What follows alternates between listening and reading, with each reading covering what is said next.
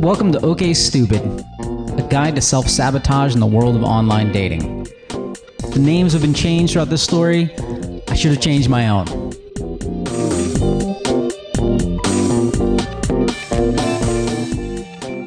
Welcome back to another episode of OK Stupid, a guide to self sabotage in the world of online dating. This is episode five. I didn't think it would last this long either.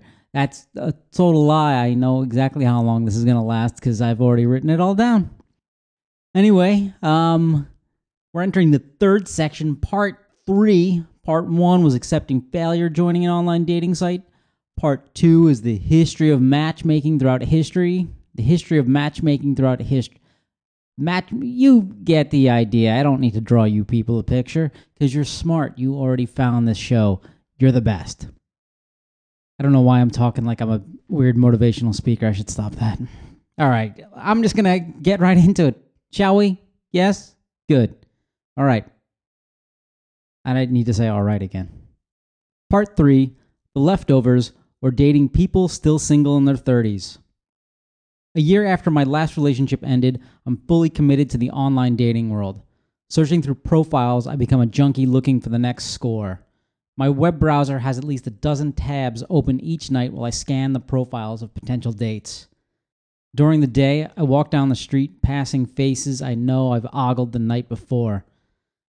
I, put in a lot of hours online. Two months in, I've sent dozens of messages and I've had one response so far. I decided to get a little more aggressive and forward with my messaging. I sent this one Hi, let's go to Ghana or Madagascar, or both. Africa and Antarctica are the two continents I've yet to explore. I'm not sure that there's much to do in Antarctica, so how about we start in Africa? Cheers, Anthony. Yeah, I invited a stranger to go to a continent in another hemisphere, and the thing was, she was into it. My time chasing the dragon had paid off.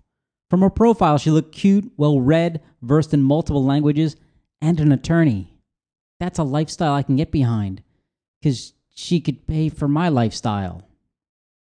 A free online dating site with a cute, single, polyglot professional woman? I hit the jackpot. A week later, I was on my first online date. Launch the fireworks, people.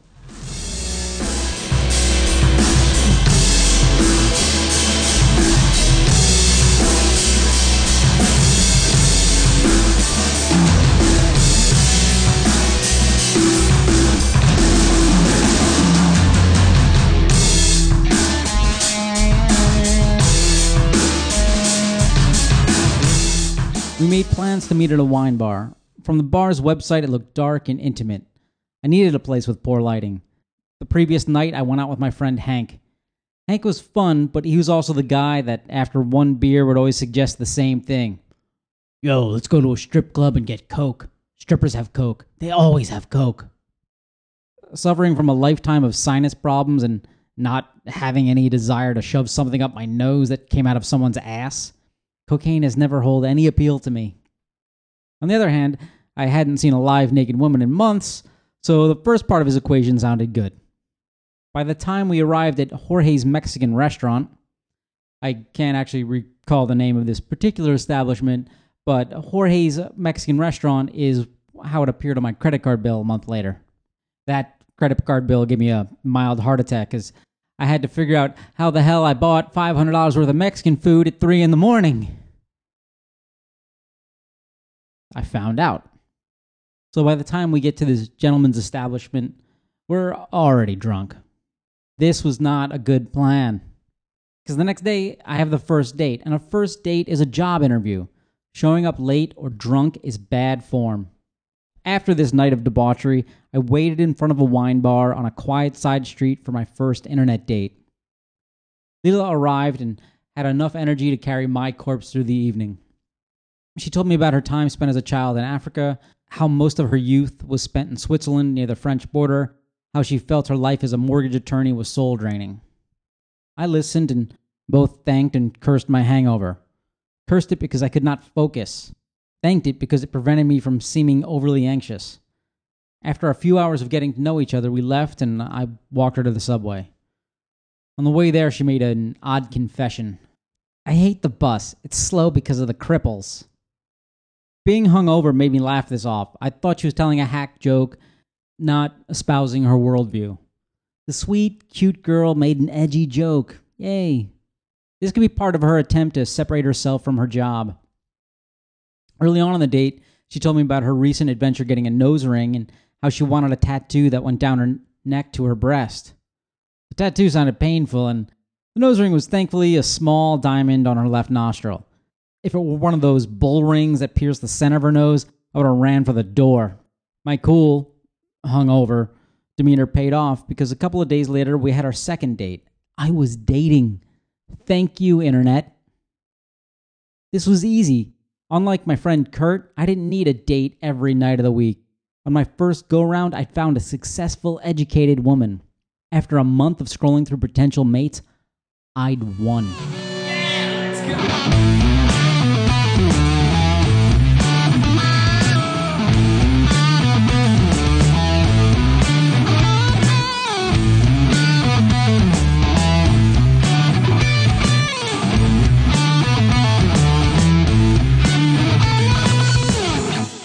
my friends having such a hard time with online dating? I don't know, man. Online chicks are weird, Hank told me. He said this after recounting his story about how he might have went home with a dude the other night. Look, I don't know. I needed a place to crash. The next morning, I went to use the can and, well, whatever, man. We only spooned. Nothing wrong with spooning. Come here and give me some spoon. I didn't give him any spoon because Hank looked like a greedy spooner, the kind that stole all the blankets and crowded the bed. Things with Leela started great. She was a woman full of feminine charm and without an Adam's apple. It was the second act of our relationship that became problematic. I went to my new internet girlfriend's house, used her bathroom, saw the most horrific thing imaginable. She'd hung a calendar in her bathroom and this was not one of those pictures of cats or the Grand Canyon. This was much worse. It was labeled fertility calendar.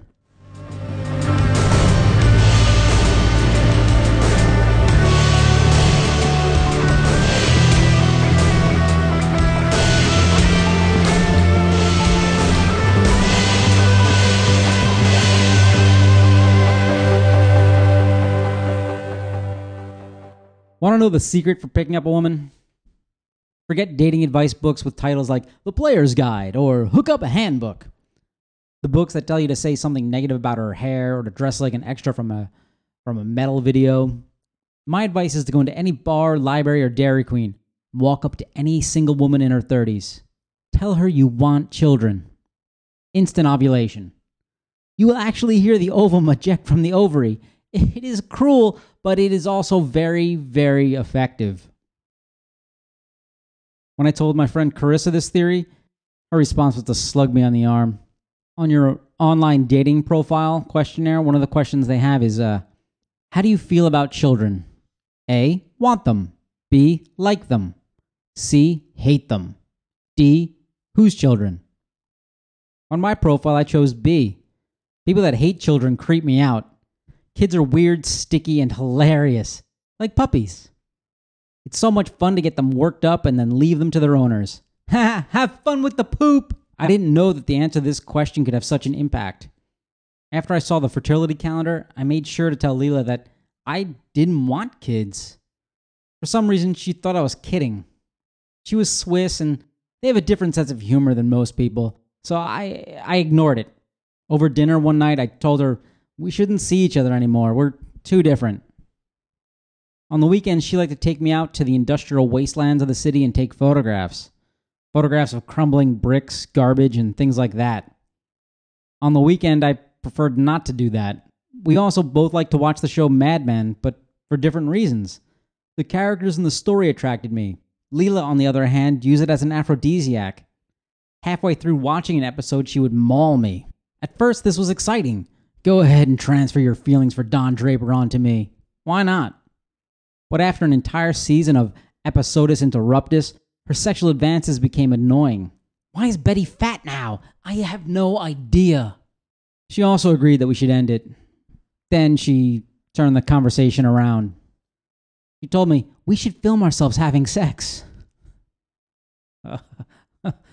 Sh- should we? Leela had a very innocent look about her, an innocent look with a strong, powerful sexual energy below the surface. She didn't even wait for my response. She got up and I followed. Over the course of one's life, there are moments where your true self comes out, times that you are tested and you see what you are made of. My sense of self came into focus while I watched a video of myself getting filleted. There's nothing quite like that disembodied feeling of watching yourself in the act. It's horrible. I don't have the right body for porn. That was a bad idea. Don't worry, the file was immediately deleted, uh, but our relationship wasn't. It was a tenuous and obviously temporary rekindling. Not much later, she dumped me via text message, which was weird because I was on Sprint and it took me like an extra week before I got the message. Don't worry, I'm not on Sprint anymore. That concludes another episode of Tales from Online Dating, or Okay Stupid, a guide to self sabotage. This episode is sponsored by Marcey Rader, the Mo Pro coach, helping mobile professionals and business travelers be healthy, productive, and kick ass on the road. Because no one wants to date an unhealthy, unorganized, hot mess. Unless they're really hot. Then you'll put up with anything. Check out her book, Hack the Mobile Lifestyle Six Steps to Work Well and Play More. It's available on Amazon.com. If you want to be a big fan of the show, go to iTunes, rate the show highly. That'd be great. All right, thanks for listening, everybody. Goodbye.